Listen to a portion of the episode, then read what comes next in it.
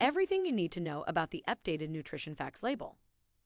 Published on Ace Fitness on February 22, 2021.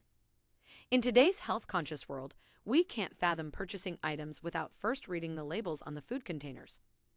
Some went so far as to use such labels to calculate daily protein, sugar, and carbohydrate intake.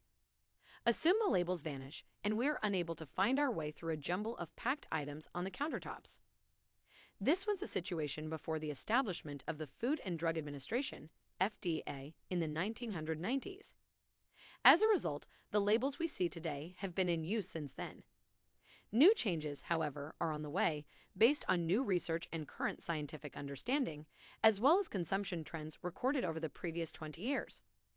The program, which is launching in collaboration with the FDA, aims to serve customers in making good eating choices. So, what will be changed? Serving sizes have been revised to better reflect people's average amounts of food and drink consumed. Serving sizes have been adjusted based on research that shows individuals consume more than what is recommended on the label. As a result, the soda serving size has been increased from 8 to 12 ounces.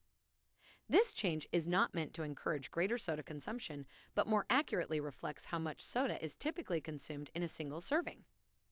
Furthermore, the lot sizes and calories will now be printed in a bolder and bigger font on the package.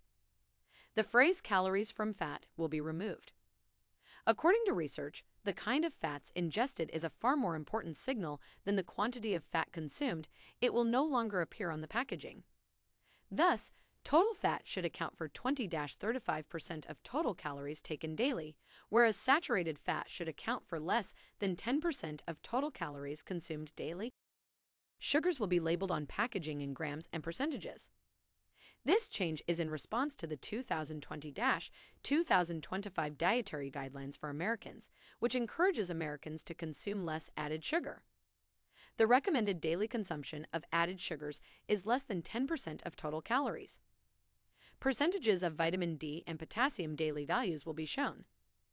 Because of widespread underconsumption of vitamin D, potassium, calcium, and iron, these nutrients will be included in packaged goods rather than vitamin and vitamin C, which are uncommon in the general population.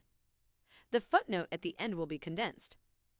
This tries to make it easier to understand the meaning of percent daily value, which will aid in finding nutrition data in the context of total daily calorie consumption.